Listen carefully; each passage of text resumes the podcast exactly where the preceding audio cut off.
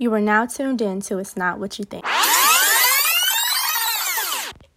Welcome to a brand new episode. It's your girl, Khadija, and I am super excited to chit chat with you today. Um, this topic, I came up with it like probably three days ago.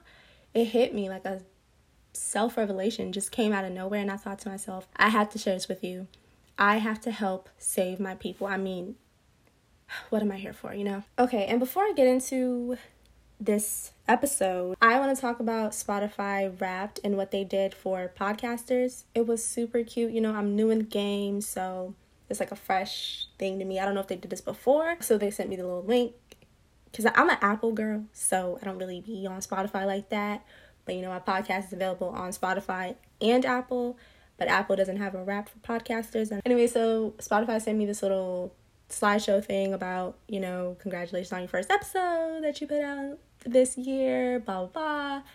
And the one thing that I want to talk about was the fact that they said most of my Spotify listeners listen in between 5 to 11, making it the most popular time and, quote, a perfect way to unwind from a long day. I just wanted to take the time out in this episode to thank my Spotify listeners, well, like all of my listeners, for just, I don't know, just listening to me, I guess. I feel like I thank you every episode, but I mean, as I should, right? I have a confession to make. You know, I can't fake the funk with you guys. If you remember last episode, I was like, I'm a very logical person. Like, you know, 9 out of 10, I act very logical in the way that I do things, but the way that I think is very, very emotional. And when I said 9 out of 10, you know, that, that 1% or whatever, 10%, if it's like out of a 100, when I act off of emotion, it's completely chaotic. The fact that like I'm so aware of like what makes me be chaotic and stuff like that caused me to start to avoid things and even people because it's just like I don't want to be that. Y'all want me to be that? Like like as like you know how everybody's like oh, um, I don't want to be around people who make me feel like I have to limit my emotions and stuff like that. Honestly, if I don't know, I guess both ends of the spectrum are bad, but for me, it's like I'm not gonna, I'm not gonna like minimize myself regardless. When someone does something I don't like, I automatically, I don't, I don't, how do I say this? I, I, hmm, I don't act crazy, but I take dramatic approaches. Either it's a done deal, like you're making me feel like I have to light a match and burn the bridge, which sometimes you shouldn't do that, or, you know, make a grand scheme of a confrontation. And I'm just like, sometimes things don't need confrontation. Sometimes things just need time. Sometimes things just need silence.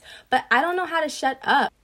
Like, I'm very confrontational. Like, and I, and I wish I wasn't like that because it's like I'm not scared. Like I don't I don't think anybody's gonna do anything to me. And it's not a confrontation like I'm not going up to somebody being like, Yeah, I heard this and that, fight, fight, fight.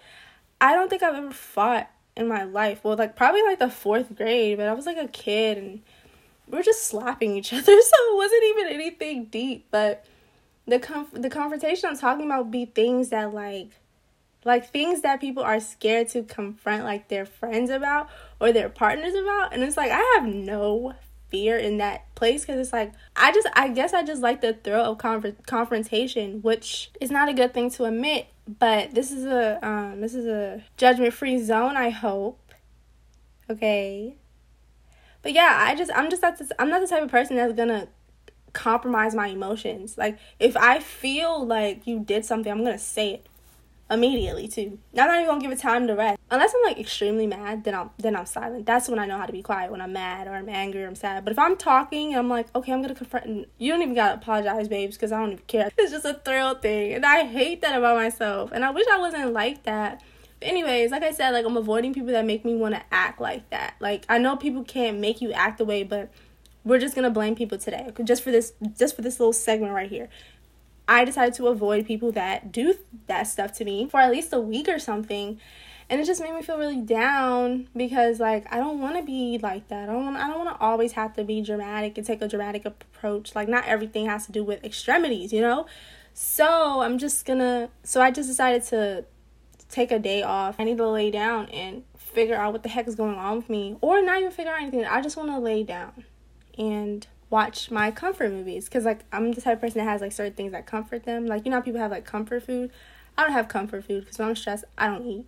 So I have like comfort movies, comfort shows, like stuff like or comfort clothes. Like there's clothes I will wear till the thread is gone. Like I just feel safe when I'm you know, in my comfort zone with my comfort clothes, which is most of the time a hoodie and my baggy sweatpants and these particular pair of socks. Let me set the scene for you, right? I'm in my room dressed in my co- uniform of comfort, okay? And I'm laying in my room. It's pretty disorganized, but you know, I'm like, I have like three blankets on me, okay? I'm really warm and I'm not caring about what's going on. I haven't said a word to anyone in how many hours I don't know. But I'm sitting down my laptop and I'm watching one of my favorite movies of all time. If you know me, you know Boomerang, aside from Matilda, is one of my favorite comfort films, right? And um I don't know, I just really love the actors that were on there. Halle Berry, one of my favorite actors. What am I stereotypical? I don't care. I love Halle Berry. She was on there and I love the character that she played, Angela. But it was a really good film. Usually I'll I'll have it playing just as background noise and I'll like look up every now and then and watch it, but you know, this time I was like actually paying attention. I'm going to review one of my favorite movies of all time. Will I be biased because it's one of my favorite movies? Yes. Do I recommend everybody to watch it? Yes. You should watch it. It's really good. It's really like it doesn't even feel like a movie, it just feels like you watch people's lives because the actors are just that great. All right. Let's get into it, okay? the movie it's in New York and um it's it so stars Eddie Murphy, right? And he is a marketing executive. He's like that guy. Every guy wants to be him. All the girls want him. He gets everybody easily, you know. And he's a womanizer. So, you know, let's paint this as he's the villain in my mind. Like, let's do it like that, right? He's the villain. Not a villain because there's no really villain. It's just a, a movie about life. But in this scenario, let's just say that, right? So at his job one day, he there's this new woman that works there and her name is Jacqueline who is played by Robin Givens. And basically she's like his karma, right? Like he's played every woman ever since he's met them and now he meets her and he thinks, "Oh, this is my match." Like you know, it's to mesh so well, but she plays him like a fiddle. Good for her, right? And she's like, you know, she doesn't give him no attention. I mean, she uses him or whatever, but it's nothing that like it's nothing that he hasn't done to someone before, right? And at the same time as he's getting to know her, um, he's getting to know this other character, Angela, who is played by Halle Berry. But they're getting to know each other during like a like a platonic level, so it's not even like yeah, so that's how they're getting to know each other, which is kind of an authentic way versus him just chasing Jacqueline and like kind of having a one-sided obsession with her while he's like actually getting to know Angela and I don't even think that was his intention, right? To actually get to know Angela. So they get to know each other as the movie progresses, you know. Jacqueline continues to play him like a fiddle, Angela's there to pick up the pieces, and then they end up Angela and Marcus. I don't know if I mentioned, but that was Eddie Murphy's character's name in the movie. Marcus and Angela end up like, you know, getting along better and they're spending nights together and hanging out whatever and stuff like that. And and then one day Jacqueline after she basically like kind of went MIA on him or whatever she called him up and I guess he just wanted to talk to her for some closure or whatever so he ended up going to um talk to her. And the, the morning comes or whatever because mind you now him and angela are a thing okay? So she's there and he she's in the kitchen reading a newspaper or whatever. This is my favorite favorite scene of the movie. He comes out from the room comes to the kitchen. You know he doesn't say anything. And then she's like so how'd it go last night? And he's all oh it's fine da, da, da. you know. That's when she was like you didn't come home to the middle of the night. And he was like i had to take a walk you know clear my mind blah blah blah stuff like that, right? And essentially, it gets to the point where he was like, Yeah, I seen her, and all these emotions came out, and you know, there's some things that you just can't control. And she was like, Like what? And he was like, Like love. And here is my favorite line of all time. She goes, Love? What do you know about love? What could you possibly know about love?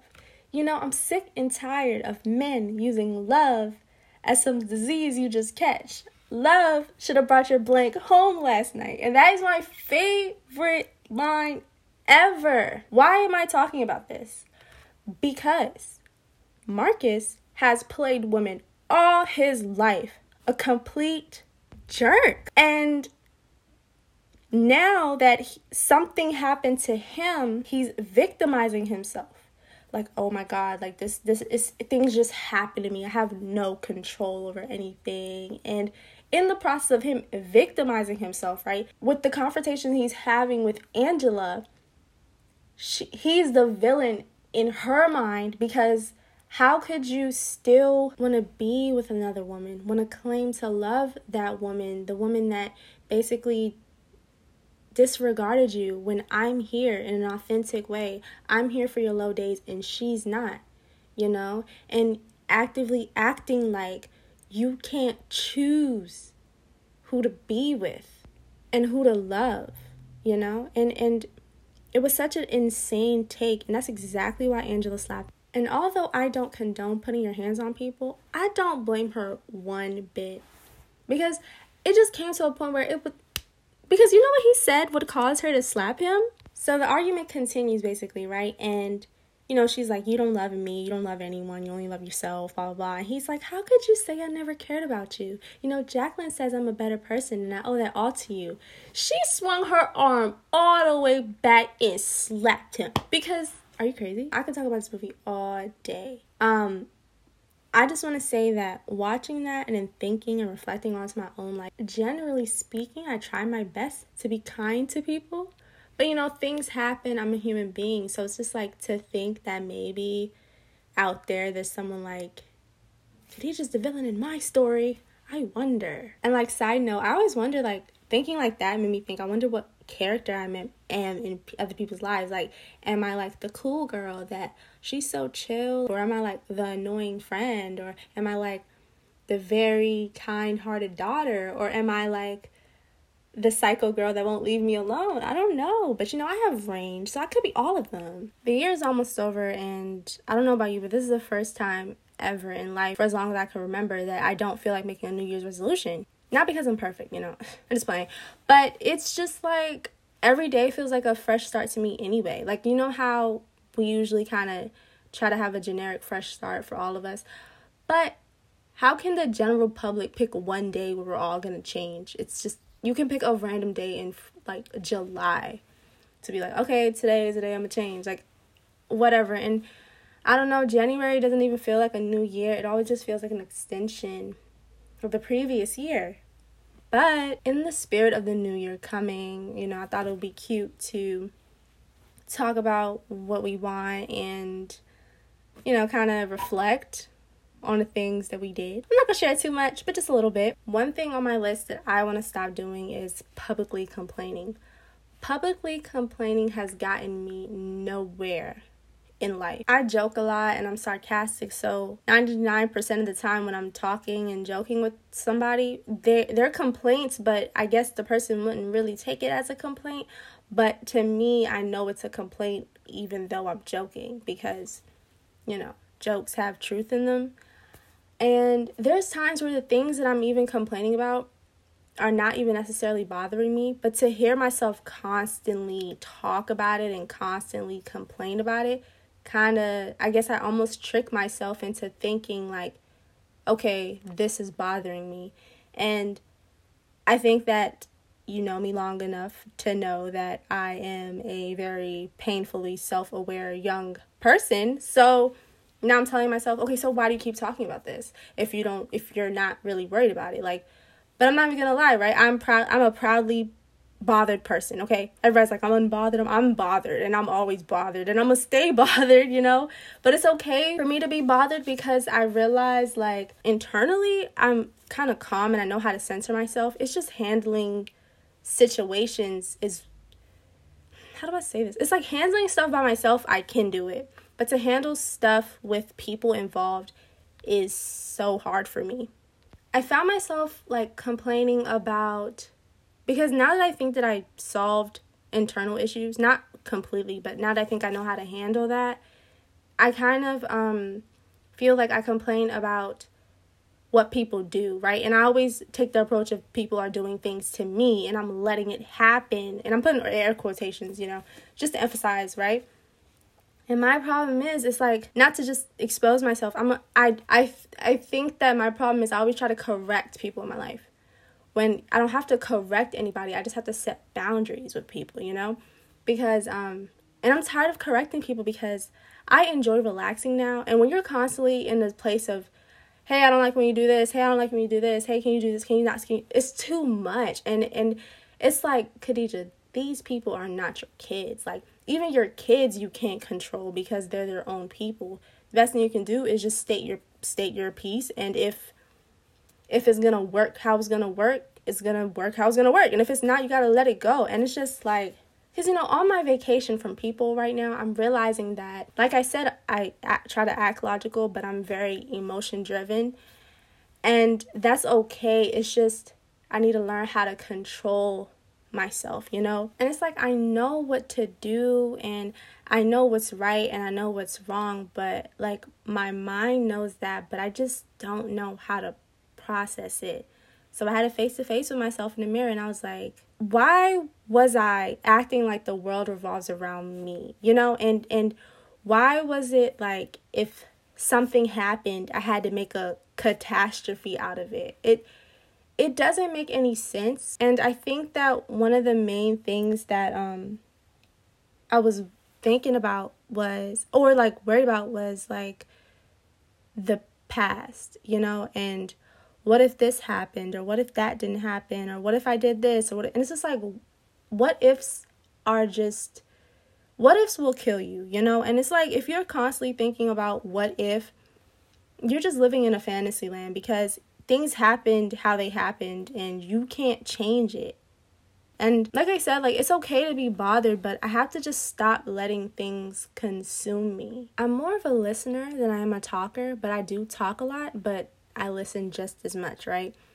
And if you let people just talk and you just listen, you find out certain things. Like, this wasn't recently, but it's more like I'm understanding it more.